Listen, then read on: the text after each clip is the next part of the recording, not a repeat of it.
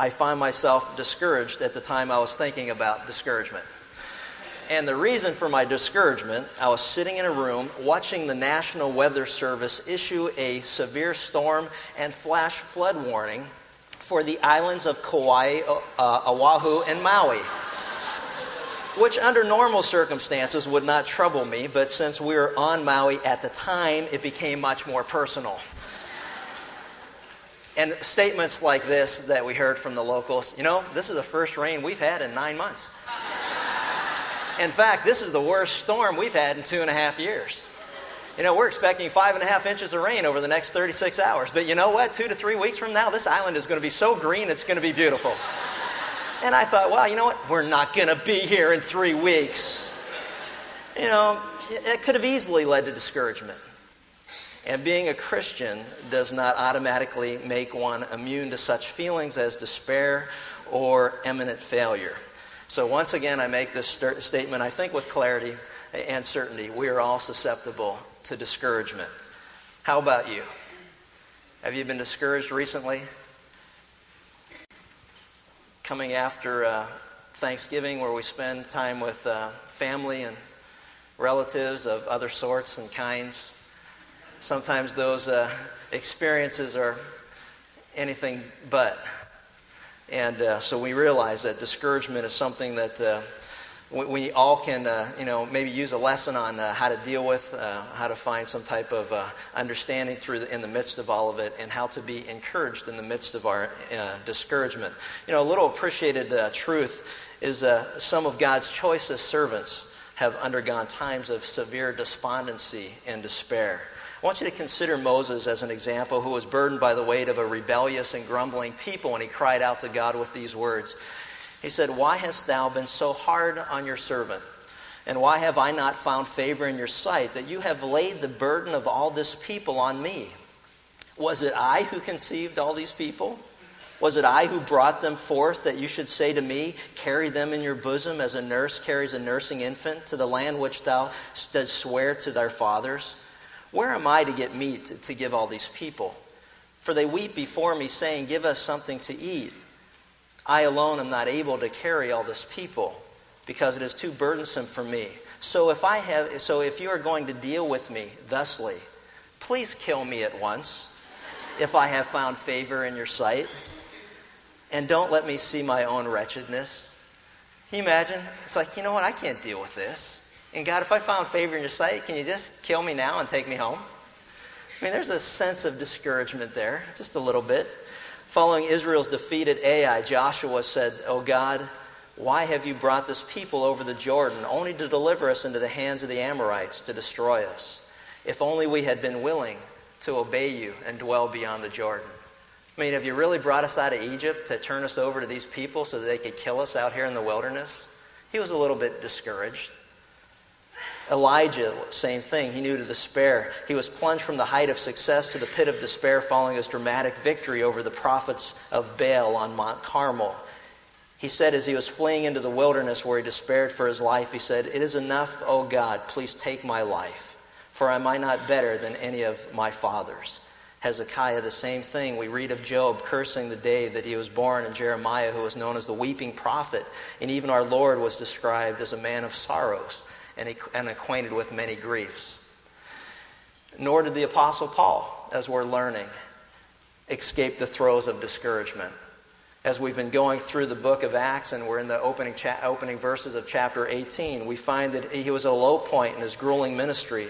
The second ministry journey had been arduous, having traveled through Asia Minor. He was strengthening the churches. He crossed the Aegean Sea to the Greek mainland. His healing of a demon possessed girl in Philippi, if you recall, sparked a riot.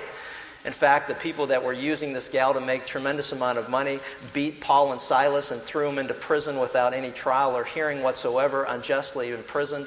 They were beaten, they were thrown into prison. In the midst of all that, there was a tremendous, devastating earthquake in which God freed him, and yet he did not escape. He stayed there, he stayed behind, and he was freed ultimately because he was a Roman citizen who had been unjustly uh, imprisoned. So he left there and he went into Athens, the city of Athens, and if you recall, with a, gr- a brilliant defense of the Christian faith. At the end of all of it, and we studied it the last time we were together, brilliant defense of why should we believe in the claims of Christ? What makes Jesus Christ different than anybody else that ever walked the face of the earth, or Christianity different than any other religion that is, that is expounded in the world that we live? A brilliant defense. And at the end of all of it, they said, eh, that was interesting. Maybe we'll hear again from you sometime. Only a handful of people, were told, received the message that he had delivered that day. And scholars to this day claim it was one of the most brilliant defenses of the Christian faith as we went through and analyzed it. It was tremendous, and yet there was no response. And so we come to Acts chapter 18, and at the beginning of this, as we, as we learn, he, is, he has left the city of Athens. He is going to the city of, uh, of Corinth, which is a 53 mile walk. In 53 miles, he had plenty of time to feel sorry for himself he had plenty of times to fuel the discouragement in his life as to, man, that was the best sermon I ever gave. It was brilliant. And nobody responded. 53 miles to criticize himself, critique his performance, to go through, you know, what he had said and how he had said it, and whether it was in a good outline form or not, or whether it was a three-point or five-point or seven-point sermon. I mean, he had time to just, just analyze himself to death. Plenty of time to be discouraged. And in chapter 18, we come to a wonderful passage for any of us who have ever wrestled with discouragement because in chapter 18, we find that the God of all comfort is encouraging the discouraged. The God of all comfort is encouraging this man at this time in his life when he was going through a tremendous amount of despair and discouragement. So we'll start there in verse 1. After these things, which I just mentioned to you, he left Athens and went to Corinth. And he found a certain Jew named Aquila, a native of Pontus, having recently come from Italy with his wife Priscilla, because Claudius commanded all the Jews to leave, to leave Rome. He came to them, and because he was of the same trade, he stayed with them. And they were working, for by trade they were tent makers. And he was reasoning in the synagogue every Sabbath and trying to persuade Jews and Greeks. But when Silas and Timothy came down from Macedonia, Paul began devoting himself completely to the word solemnly testifying to the Jews that Jesus was the Christ. And when they resisted and blasphemed, he shook out his garments and said to them, Your blood be upon your own heads. I am clean. From now on I shall go to the Gentiles. And he departed from there and went to the house of a certain man named Titius Justus, a worshiper of God, whose house was next to the synagogue. And Crispus, the leader of the synagogue, believed in the Lord with all his household. And many of the Corinthians, when they heard, were believing and being baptized. And the Lord said to Paul in the night by a vision, Do not be afraid any longer, but go on speaking and do not be silent, for I am with you, and no man will attack you in order to harm you, for I have many people in this city. And he settled there a year and six months, teaching the word of God among them. But when Gallio was proconsul of Achaia, the Jews were with one accord rose up against Paul and brought him before the judgment seat, saying, This man persuades men to worship God contrary to the law. But when Paul was about to open his mouth, Gallio said to the Jews, If it were a matter of wrong or of vicious crime, O Jews, it would be reasonable for me to put up with you.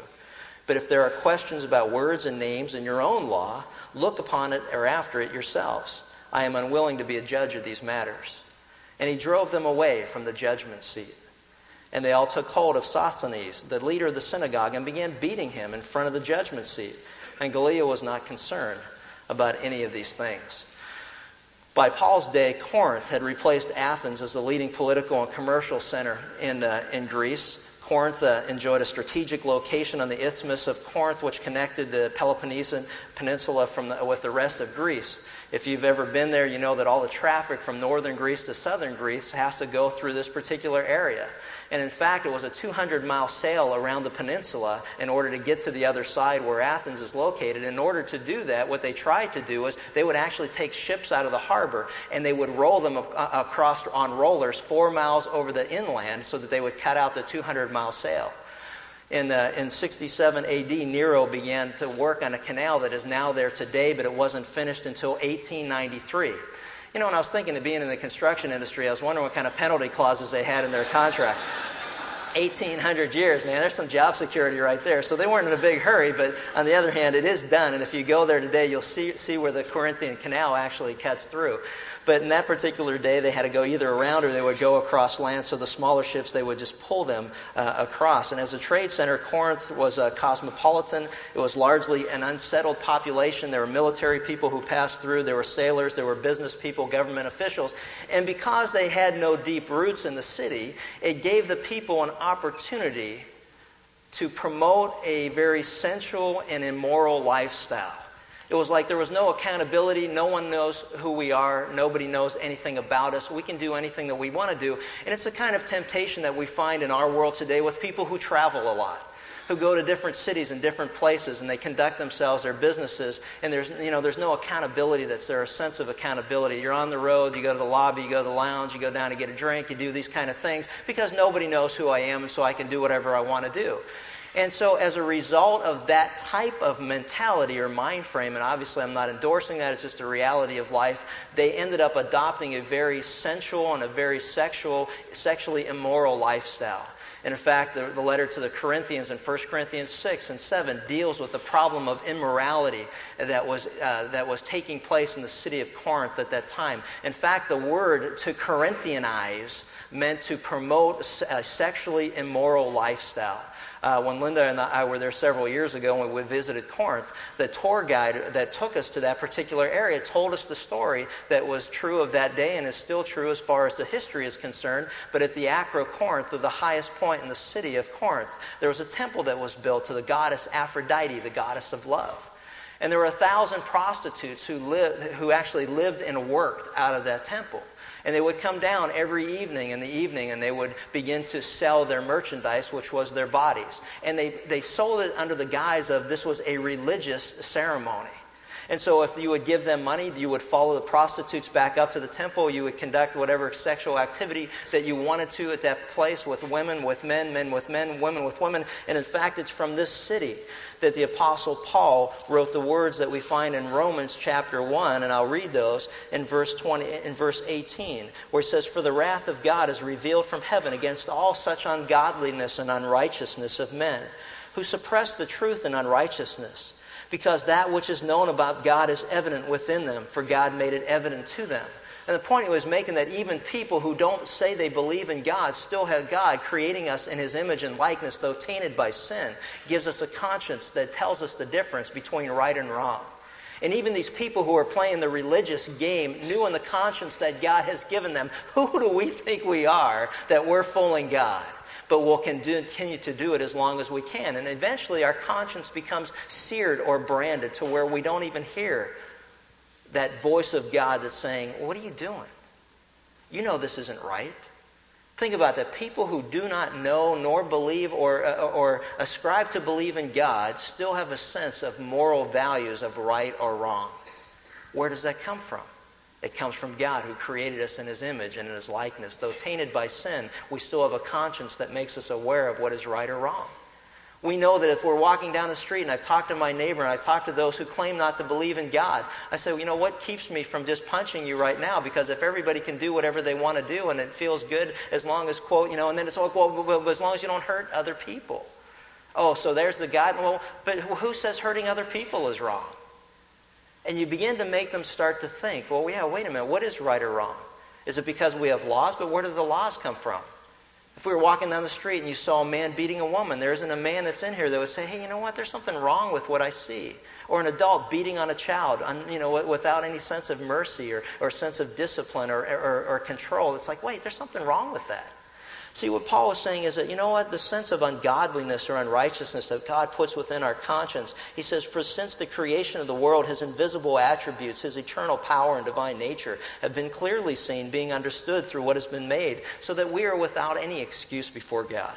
For even though they knew God, they didn't honor him as God or give thanks, but they became futile in their speculations. And talk about at a time where we just mentioned it when he was in Athens, the philosophers of the world would come together and speculate as to what the philosophy of life is. The Epicureans who said, you know what, eat, drink, and to be merry because tomorrow we die. The world that we live in is the same today. Hey, just enjoy yourself, please yourself, have a good time because, hey, what's life all about anyway? One day you're going to get old, one day you're going to die, so enjoy yourself while you can with no sense sense of accountability to God.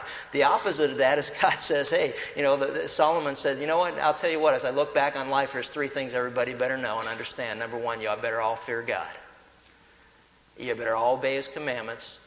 And the third thing you better all understand is that we will give an account of our life before a holy and righteous God. Look at those two opposing philosophies of life. One, no accountability, please yourself. The other, you know what? You better run everything through the fact that you're going to have to answer to God for everything you do, say, and think. Wow. They became their foolish heart was darkened. Professing to be wise, they became fools and exchanged the glory of an incorruptible God for an image in the form of corruptible man and of birds and four footed animals and crawling creatures. As he looked in the city of Athens and the city of Corinth, there were idols all over the place. We were in the city, when we were in the, the county of Maui, and we looked around at the wood carvings that were there. You know, all of them have to do with idols that are made out to some god the god of the sun, the god of the moon, the god of the sea, the god of waters, the god of this, that, and the other thing. And you just realize how foolish man's heart is. Professing to be wise, we became fools and exchanged the glory of God for the corruptible images that we form with our own hands. Therefore, God gave them over in the lust of their hearts to impurity, that their bodies might be dishonored among them. For they exchanged the truth of God for a lie and worship and serve the creature rather than the Creator who is blessed forever. Amen. For this reason, God gave them over to degrading passions. For their women exchanged the natural function for that which is unnatural. and in the same way, also, the men abandoned the natural function of a woman and burned in their desire toward one another, men with men, committing indecent acts and receiving in their own persons the due penalty of their error. And just as they did not see fit to acknowledge God any longer, God gave them over to a depraved mind to do those things which are not proper. As Paul wrote those words, all he had to do is look around at the city in which he found himself in at the moment. To Corinthianize meant to promote that kind of a lifestyle and that type of immorality. Can you imagine, as discouraged as he was leaving the city of Athens, how much more discouraging it got when he got to the city of Corinth? Because the whole way there he is thinking, hey, maybe it'll be better. Maybe it'll be different. Maybe it won't be so bad. Maybe there'll be people here that'll be more receptive to what God has to say in His truth. That's why when he wrote to the Corinthians, he said, I was with you in weakness and in fear and in much trembling. 1 Corinthians 2 3. In 1 Thessalonians 3 7, he wrote, For this reason, brethren, in all our distress and affliction, we were comforted about you through your faith, which we'll talk of more in a minute. But the point that I want to make in the backdrop that I'm trying to give is to help you to understand the frame of mind that Paul was in so that we can identify with them. You know, sometimes we read through the through the through the Bible and we read of people and we read of men and women and somehow there's not that identity with them. It's like they're different than we were. You know, they're these great saints and they didn't experience the same things that we experienced. They didn't experience the same temptation, the same struggles, the same difficulties, the same sense of despair and despondency and discouragement. But in reality, yes, they did. And the greatest apostle that ever walked the face of the earth found himself as discouraged as you and I have ever been. And it's through that time that the God of all comfort will comfort him in the midst of his discouragement. And the same way that he comforted Paul, that same comfort is available to you and I today when we go through these times of discouragement. So we're going to take a look at those one at a time and hopefully learn something from it that we can apply to our life during those times of discouragement, those times of, of struggles. And the first thing that I want to point out to you is that notice in, to encourage the discouraged, the first thing that, that God did was he brought him the companionship of friends. The companionship of friends. We go back to Acts chapter 18, we're introduced at a time of personal weakness and fear and much trembling, as the words that he used himself to the Corinthians. He arrived in a city that was known, as I mentioned, for its uh, pursuit of uh, sensual pleasures. It was in this city of over 200,000 people. That stop and think about it. This was so rampant of what was going on, and Paul was sent to that city to preach to the Corinthians the message of repentance. He had just told the Athens that God's desire for men everywhere is that men, you know, we wonder what God's desire is for mankind? That man would repent, which means turning from sin and turning to God. That man would do an about face. The Corinthians who were pursuing a sexual, immoral, and sensual lifestyle, he was there with the message stop doing that, turn from sin, and turn back to God and seek his forgiveness. That was the message that he was sent. The same message that you and I have been given to share with those around, to, around us. God's desire for you and for me is to repent from sin and turn to God for forgiveness. That was the message. Now, you know what? You can't preach that message if you're discouraged. You can't preach that message if you're in despair because you already know how it's going to be received. No one wants to hear they need to turn from sin and turn to God. What people want to hear is, hey, eat, drink, and to be merry, for tomorrow you die. Have a good time, enjoy yourself. Don't worry about the consequences because there isn't going to be any. Just do what you want to do whenever you want to do it. That's what people want to hear. But that's a lie from the pit of hell. The truth is, God's message to people is repent, turn from sin, and turn to God, and throw yourself upon His mercy, and you will find mercy. That was the message He was sent. He was sent to tell them that God would forgive them, but there was only one way it could happen, and that was through the only Lord and the only Savior, Jesus Christ. But in order to accomplish that task, he had to first be encouraged in the midst of his discouragement. And so, what God does, He introduces them to a couple by the name of Aquila and Priscilla. Aquila and Priscilla were told from this particular text, he found a certain Jew named Aquila, a native of Pontus, in verse 2, having recently come from Italy with his wife Priscilla because Claudius had commanded all Jews to leave Rome. And so we're introduced to this couple, these friends that will become friends of his, very close friends. In fact, it's a very unique arrangement that they have here, a very unique couple And over half the time that their names are mentioned in Scripture, Priscilla's name comes first, which is highly unusual for that particular culture that a woman would take preeminence over a man in any type of setting. And yet, God recognized the important role that Priscilla played in the ministering of the gospel and in the building up of the church. And so she was given the recognition that God felt she rightly deserved. And so that was that, that in and of itself stirred up the culture. And so when they looked at that, we're told that Priscilla and Aquila became fellow workers in Christ Jesus. And in Romans 16:3 said that they even risked their own lives for Paul. They were very close friends and they were towers of strength as we will see. Now think about the very difficult and evil circumstances that are involved here.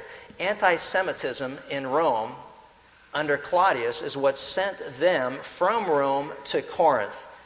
And I want to make this point very clear. Because oftentimes in life, we think that the enemy is winning.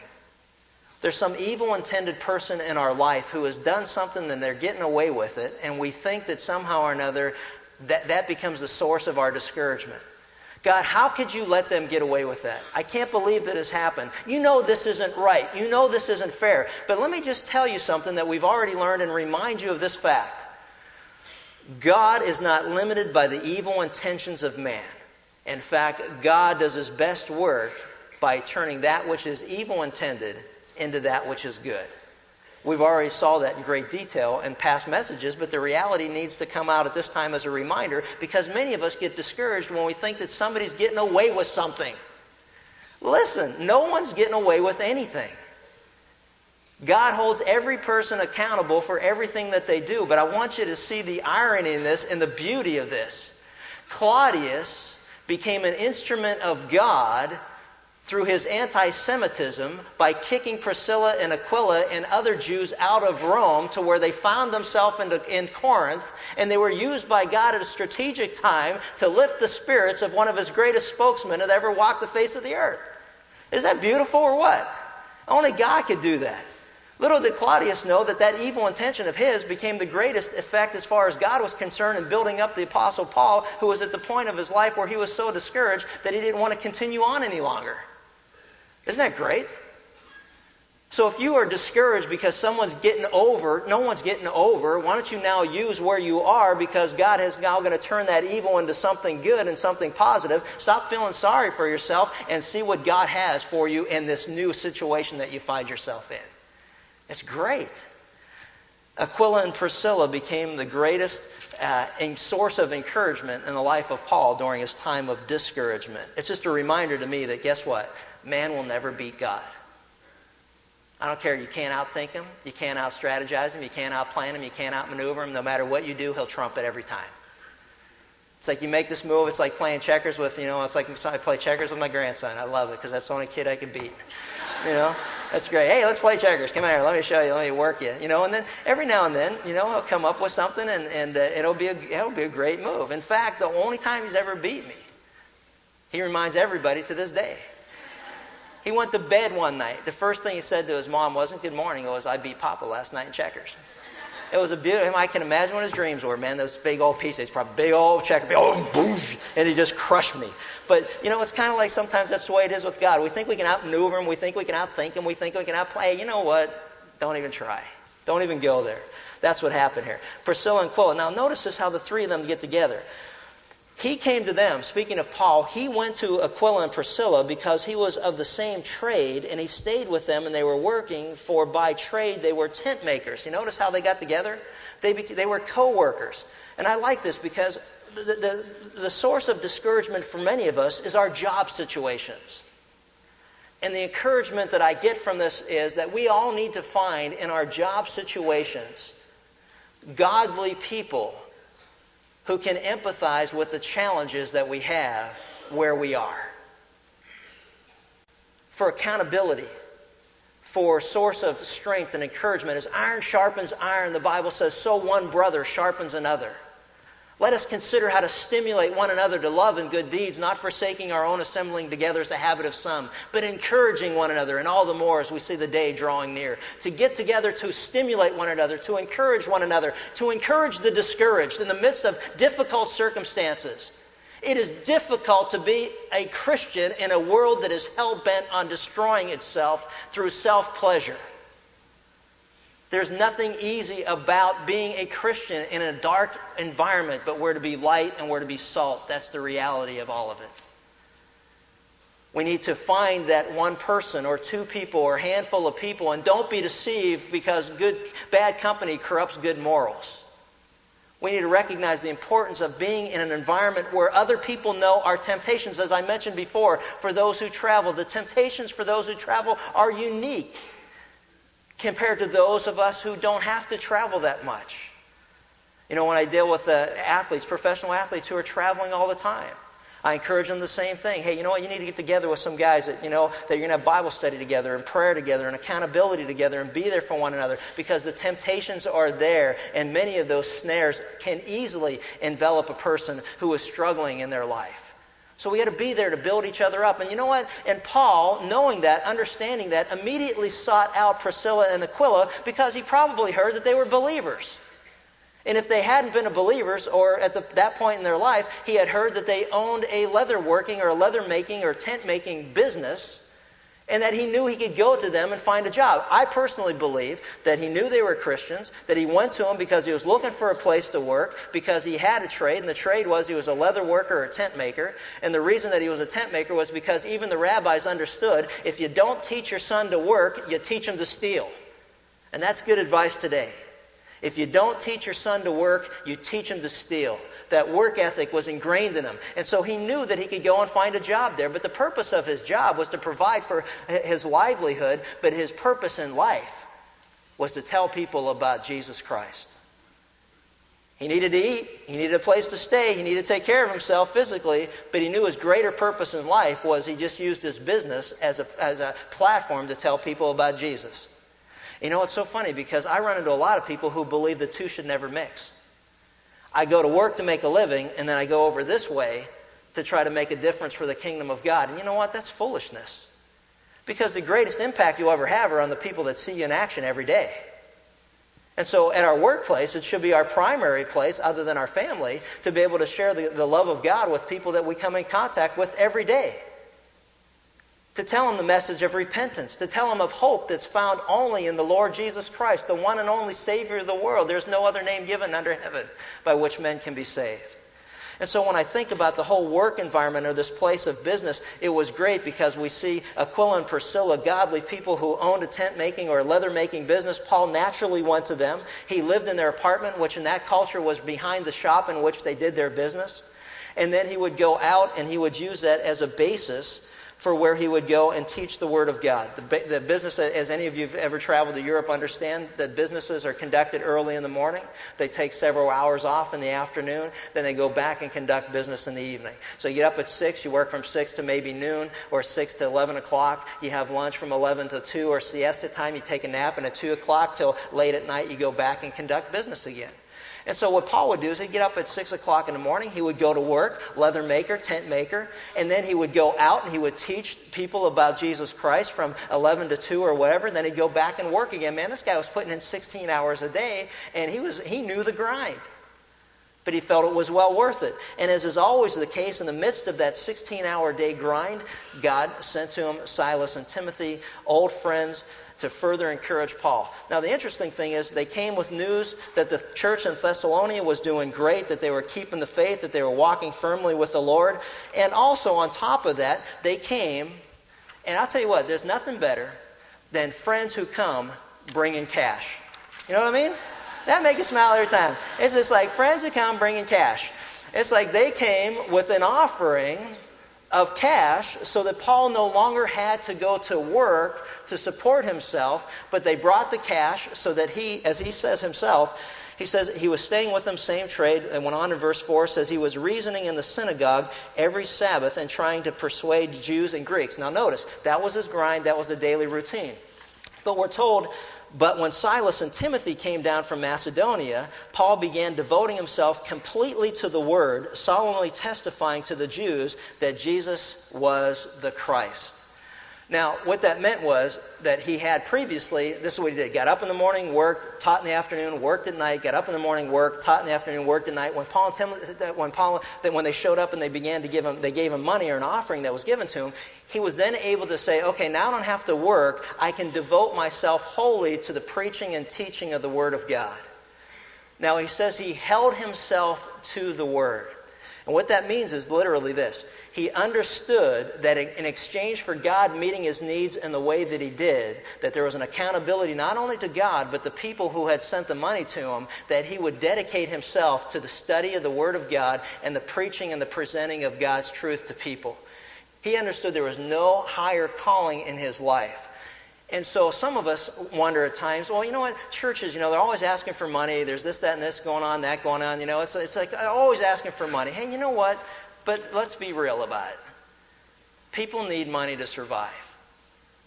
And in this particular case, there are those who, bottom line, they were devoting themselves to teaching and preaching the Word of God, and they were worthy of double honor, the Bible says in 1 Timothy and 2 Timothy. They were rightly given the money that God had given to those people around them to support them for the work of ministry.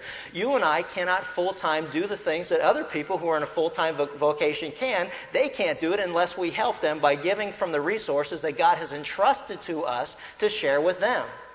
And so when Roger stands up or someone says, hey, you know what, we got missionary families who it's Christmas time, you know what? There's nothing that'll put a smile on anybody's face than a note saying, we care about you, we love you, and by the way, here's some cash.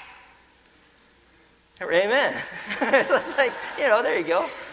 So that was Roger.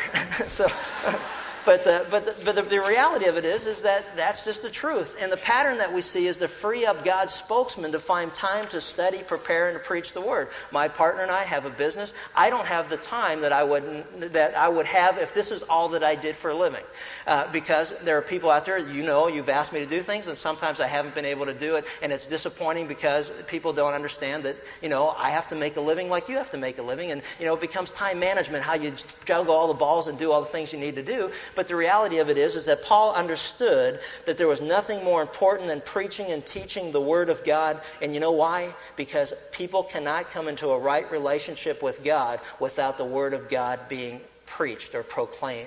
So faith comes by hearing, and hearing by the Word of God. There will be no one saved, no one in heaven who hasn't heard of God's plan of forgiveness through the Lord and Savior Jesus Christ. That is God's method. He held himself to the word. It was his love, it was his passion. I want you to think about this. Four hours of four hours a day, six days a week, and oftentimes seven, for 18 months, he preached the word of God. 2,340 hours of instruction. He loved the word of God, and his audience couldn't get enough of it. He dedicated himself. He lived what God taught. And the basic was this hey, you preach the word, and I'll get people there. You know, it's the old, if you build it, they will come. God's, God's response is, if you proclaim the word, I'll get the audience to hear it.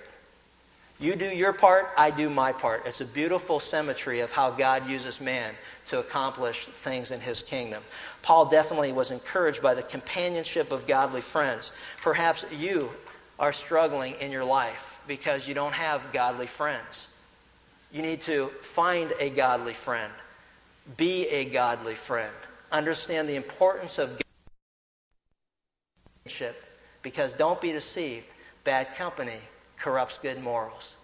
And if you're discouraged now, you ain't seen nothing like the discouragement and following after the counsel of the ungodly and the wicked ways of the world.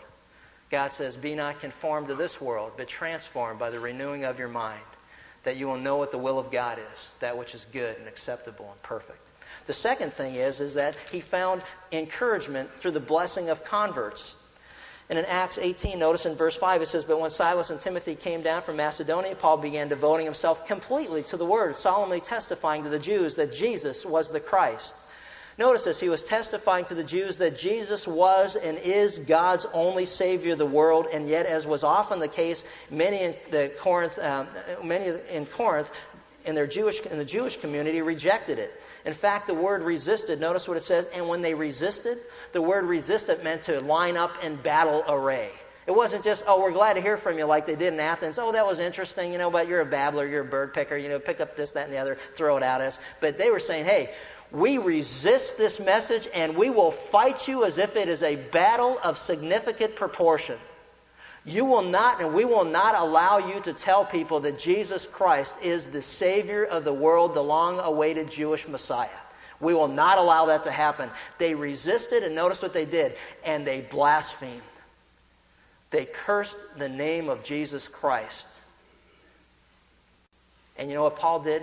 He shook out his garments in front of them Remember, we had learned that anytime a Jew went into Gentile land, before they walked back on Jewish soil, they would take off their sandals and they would dust off the sand from their feet because they didn't want to uh, bring in Gentile dirt into God's promised land.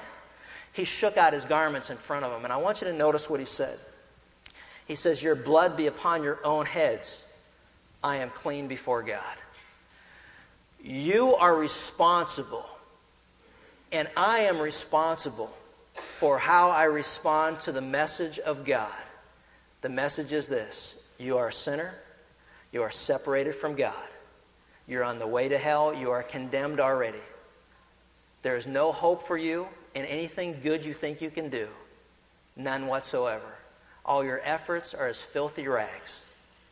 The only hope for you and for me is that you believe what I say that I sent Jesus Christ into the world, my beloved Son to die on the cross in your place, to shed his blood for your sins. Three days later, I raised him from the dead to prove that he is the Savior of the world, that he conquered death, that he's able to forgive sin, that he's able to give eternal life. And the only way that you will find forgiveness is to believe and to trust in him as your Lord and Savior. There is no other hope in any other way. That is the message that he shared with them. They rejected that message, they resisted that message, and they were held accountable to God because of what they chose to do in rejecting Jesus Christ as God's Savior to the world. Every person who will be in hell will be there because they have chosen to reject God's mercy and His forgiveness found in the person and the work of the Lord Jesus Christ. And because of what he's done for us, he has been given a name highly above every other name. That at the name of Jesus, every knee will bow and every tongue will confess that he's Lord to the glory of God. But unfortunately, that'll be the last act that multitudes of people will do before being condemned into the lake of fire for all of eternity. Bow now or bow later. But if you bow now, those who receive him to them he gives the right, the privilege to be called children of God to those who believe in his name. You see, what Paul was saying was, I am clean in that I have shared with you what God has entrusted me to share. that is, there's only hope in one name, the Lord Jesus Christ. And now that you don't want to hear, I will move down the street and I will share that message with the Gentiles who will be more receptive to what I have to say. But you will be held accountable for God to how you respond to the message. Do you realize that you also and I will be held, held accountable by God for how we respond to the same message? Have you trusted in Jesus Christ as your Savior? Or have you rejected God's offer of forgiveness and mercy and the only Savior the world has ever known, the Lord Jesus Christ? You see, he moved down the street, and Crispus and Titius Justus, a worshiper of God who yet did not know how to find forgiveness with God, worshiped God, the God of Israel, uh, identified with the God of Israel, but yet did not know how to be made right with Him, heard the gospel of Jesus Christ and accepted Him as his Lord and Savior. And it says, And Crispus, the leader of the synagogue, believed in the Lord with all his household. And many of the Corinthians, when they heard, were believing and being baptized. And so we have Titius Justus and Crispus are given as examples of transformed lives. Men who were searching and seeking truth, and God said, Whosoever will call upon the name of the Lord will not be disappointed. Whoever seeks God will never be disappointed because God's not far from any of us. He had already told his audience at Athens, all you got to do, if you're running from God, all you got to do is stop, repent, and turn around, and God will be right in your face because Jesus came to seek and to save that which was lost. God is in hot pursuit of you and I so that you know that He loves you, that you know that you can find forgiveness in Him. So even when we were yet sinners, Christ died for us. God loves people, and He's in pursuit of people by using those who have come to faith in Christ, as maybe some of us have, to go and tell the world that God's message to them is the same as it was then. Repent, turn to the Lord Jesus Christ, believe upon His name, and you too shall be saved. These are the examples that are given. You know, I can't put into words, you know, how difficult at times it is to invest your life in the lives of people. The countless hours on the phone, the countless times that you meet, you know, the broken heart, the tears, all that goes along with being involved in the lives of people and not seeing any result in a positive way. Many of you know because you do the same thing, and it gets so discouraging at times. It's like, Lord, you know what? You know, if, if I found favor in your sight, you know, take me out now. It's like, you know, I'm ready, absent from the body, present with the Lord. It's like, man, these people are weighing me down. If you've ever been there or felt that, you understand what Paul was going through. It's like, and so God throws him a bone, basically. He says, here, gnaw on this for a little bit. Here's a couple of people that have come to faith. Just in the midst, I cannot tell you how many times in the midst of those discouraging times in my life, all I get is an email or I get a letter or a phone call or a note that says, I just want to let you know that my husband came to faith in Jesus Christ from listening to a tape. That our marriage was restored because of the encouragement that you gave us to turn from sin and to turn to God and to seek forgiveness. It's like, oh, that's all that it takes. You know what? One person coming to faith in Christ makes it all worthwhile. If all the angels of heaven rejoice when one sinner repents, you know what? That's all that I need to keep me going. One, as I said, one person who turns from sin and turns back to God. Man, I'll tell you what, that's all I need. And at the times of those discouragement, God is so faithful and generous to just throw out a little note or a little card, or like you guys put the letters and you read it and you go, oh man, you know what? Be steadfast and immovable, always abounding in the work of the Lord, knowing that your toil was never in vain that God uses the preaching and proclaiming of God's truth to reach and, and penetrate hearts. It's living and active and sharper than any two edged sword, able to judge the thoughts and the intentions of the heart. That God uses the preaching of the Word of God to penetrate with the Holy Spirit the heart of those who hear, to bring about repentance and faith in Jesus Christ. See, the enemy wants God's people to become discouraged and to quit. I'm reminded that in this story, there was a man who was shoveling snow from his driveway when two boys carrying snow shovels approached him. The guy said, Hey, shovel your snow for you, mister? Only 10 bucks. The guy looked at him and said, I'm, I'm already shoveling my snow. Why would you think that I'd want somebody to shovel it for me? He goes, Well, that's what we always ask people. That's when we get our most work from people that are halfway through the job and decide to quit. Is that great? Yeah, it's a lot more work than you thought. We'll finish it for you for 10 bucks. You know, and, and, and that's just the way that it is. Dr. V. Raymond Edman used to say to students at Wheaton College, he said, it's always too soon to quit. Charles Spurgeon reminded his London congregation, by perseverance, the snail reached the ark.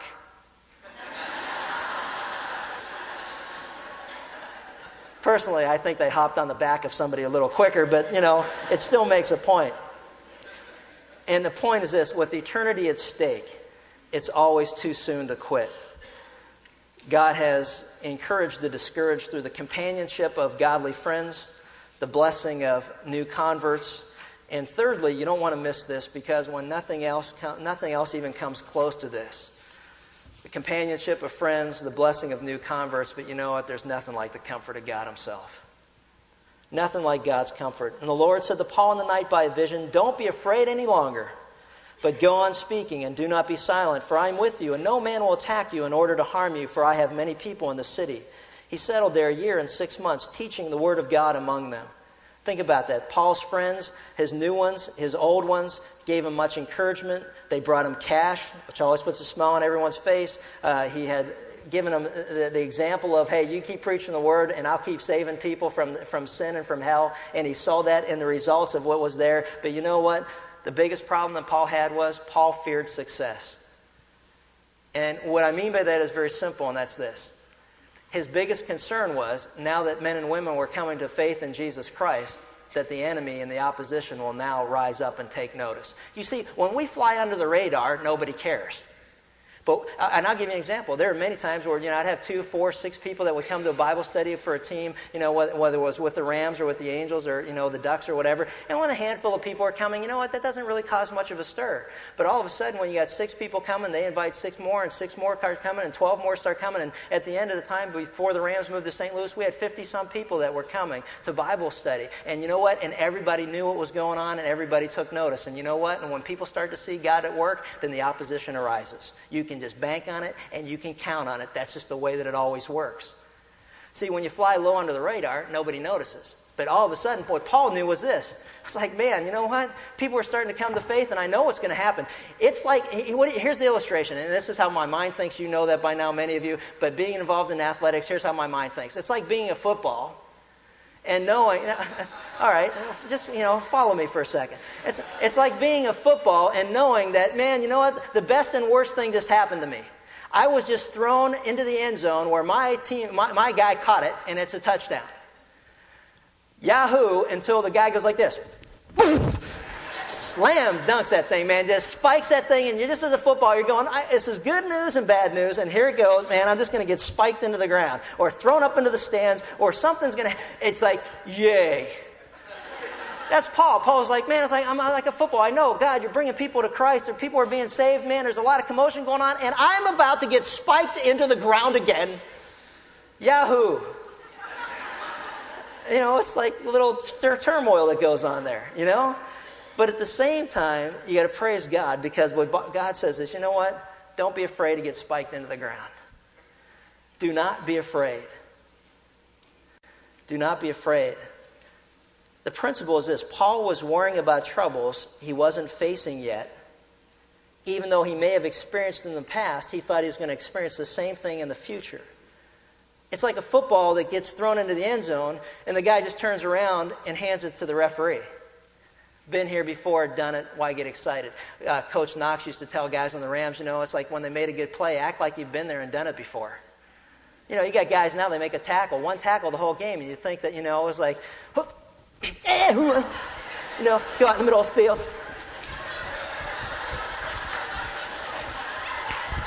And you go, what? And you go, what are you doing? It's like you're getting paid to make a tackle.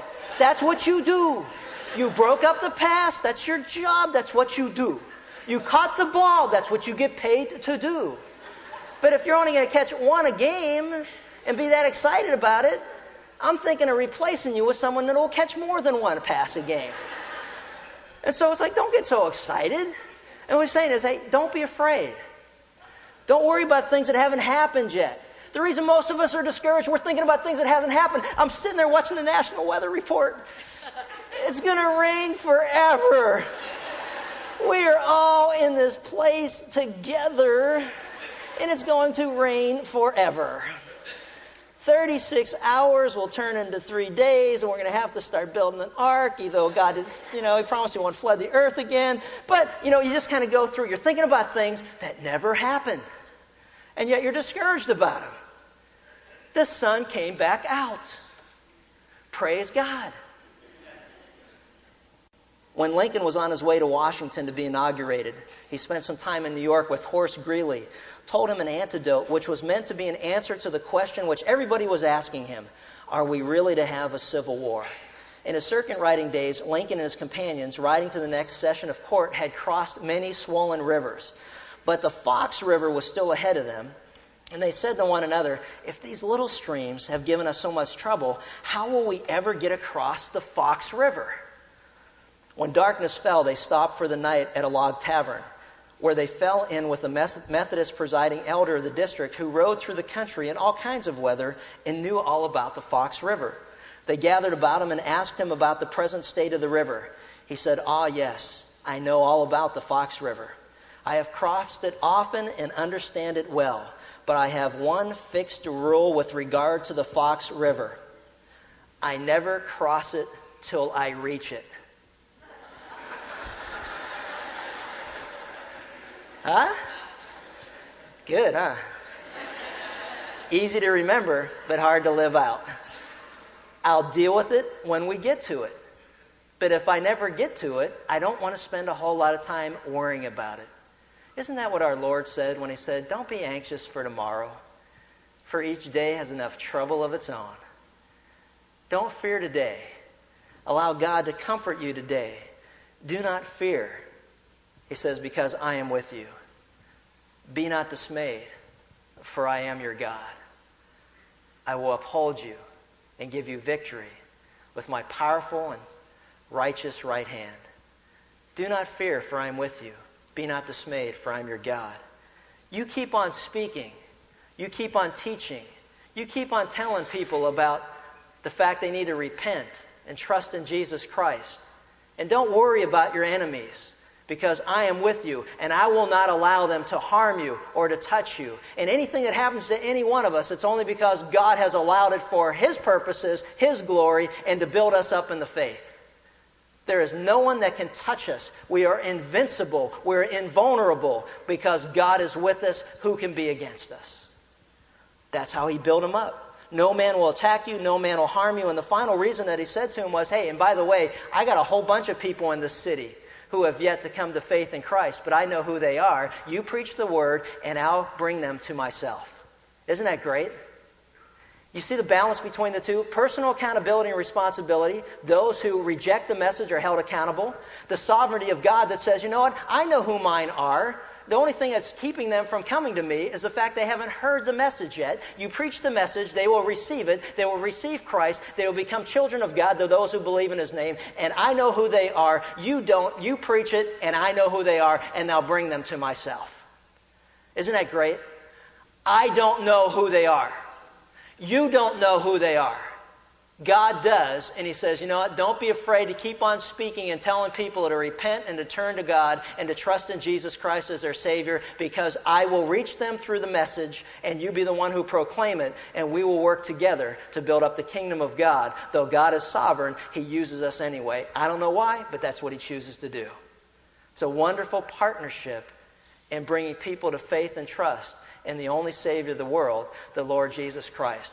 I have many people in this rotten, sinful, sensual, sexually immoral city who have yet to hear the message, but when they hear it, they will respond and they will trust in Jesus as their Savior. They're sick of living the life they're living. They're sick of the despair. They're sick of the no hope. They're sick of one sexual partner after another, one other putrid thing after another. They're sick of all of it and they need to hear there's hope. That's why you're here.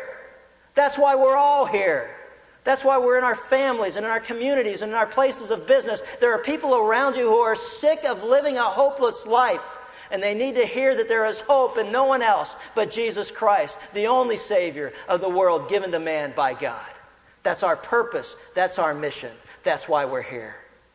God builds us up and, and encourages the discouraged by the companionship of godly friends by the blessing of converts that we see just a, little bit of God's work and what happens. Sometimes we'll not see it till we get to heaven, but we praise God and trust Him that what we're doing today has eternal significance and eternal consequences. And you know what? And despite all of that, there's no one who can comfort us better than the God of all comfort. I can try to comfort you. We can try to comfort one another. But you know what? A lot of times it is we need a personal relationship with the God who made us, and only He can comfort us at the level where we need to be comforted. The comfort of God. Do not be afraid, for I am with you. Many people say, Yeah, but God appeared to Paul as a vision in a night. I need God to appear to me. He has appeared to you. He's appeared to you in His Word that has been given to us. It's his vision, the vision from God to every human being. Everything that you and I need to know about God is in here. That's why Paul said, preach the word in season and out. There is no way else that man will ever know of God without the preaching of the word of God. As we'll see as he goes through it, we know that God is a God of all comfort. And in closing, I'll share this with you. Don't be afraid. Stop borrowing trouble. Stop thinking about what may happen a day from now, a week from now, a year from now, 10 years from now, 20 years from now. Hey, you know what? Each day has enough trouble of its own. Look for God and His comfort today. Stop borrowing trouble. Each day has enough of it on its own. Keep caring for people. Keep ministering to people. Keep sharing with people God's message of hope as they repent from their sin and they turn to God and they trust in the Lord Jesus Christ for the forgiveness of their sin. There is no other name given under heaven by which man can be saved. According to an ancient story, when Leonidas, the noble hero of the Spartans who defended Greece from the Persians, was in battle against thousands of invaders, one of his men said to him, General, when the Persians shoot their arrows, there are so many of them that they darken the sky. Think about it. There's so many of them. When they shoot their arrows, the sky becomes dark. It darkens the sky. The general turned to him and smiled and said, Then I guess we will fight in the shade. And there's no better place to be than in the shadow of God. He gives strength to the weary, and to him who lacks might, he increases power. Though youths grow weary and tired, and vigorous young men stumble badly, yet those who wait upon the Lord will gain their strength. They will mount up with wings like eagle. They will run and not get tired. They will walk and not become weary. Teach us, Lord, to wait upon you. Father, thank you for your word. I pray for those who are discouraged that you would encourage them by the companionship of godly friends, the blessing of converts as they share the Word of God and they see that the impact that you make through their lives does make a difference. God, but there's no one who can comfort us like you. You are the God of all comfort who comforts us in our greatest afflictions. And God, the only way we know that is by coming to a personal relationship with you, the one who has created us. And the only way that can happen is if we repent, we turn from sin, and we turn to God. And we believe what you say that the Lord Jesus Christ is exactly that. He is Lord, He is Savior. That He died on the cross in our place, that He rose again three days later, conquering death and sin, and able to offer forgiveness and eternal life for all who believe. God, I pray if there are any there that are here today that do not know you personally, that they would believe your words today, that they would believe upon the name of the Lord Jesus Christ. You say, Believe upon Jesus Christ, and you shall be saved. Receive Him and we become children of God to those who believe in His name. Lord, we thank you for that, that you are a God who meets us exactly where we are, a God of all comfort and a source of all of our strength. May we wait upon you so that when we are weary, you will give us strength. When we are weak, we will find a sense of power and strength in you. That we will not be timid, but we will keep on speaking of the wonderful mercies of God that are found in forgiveness through our Lord and Savior Jesus Christ. And we thank you and praise you in His name. Amen. Next week,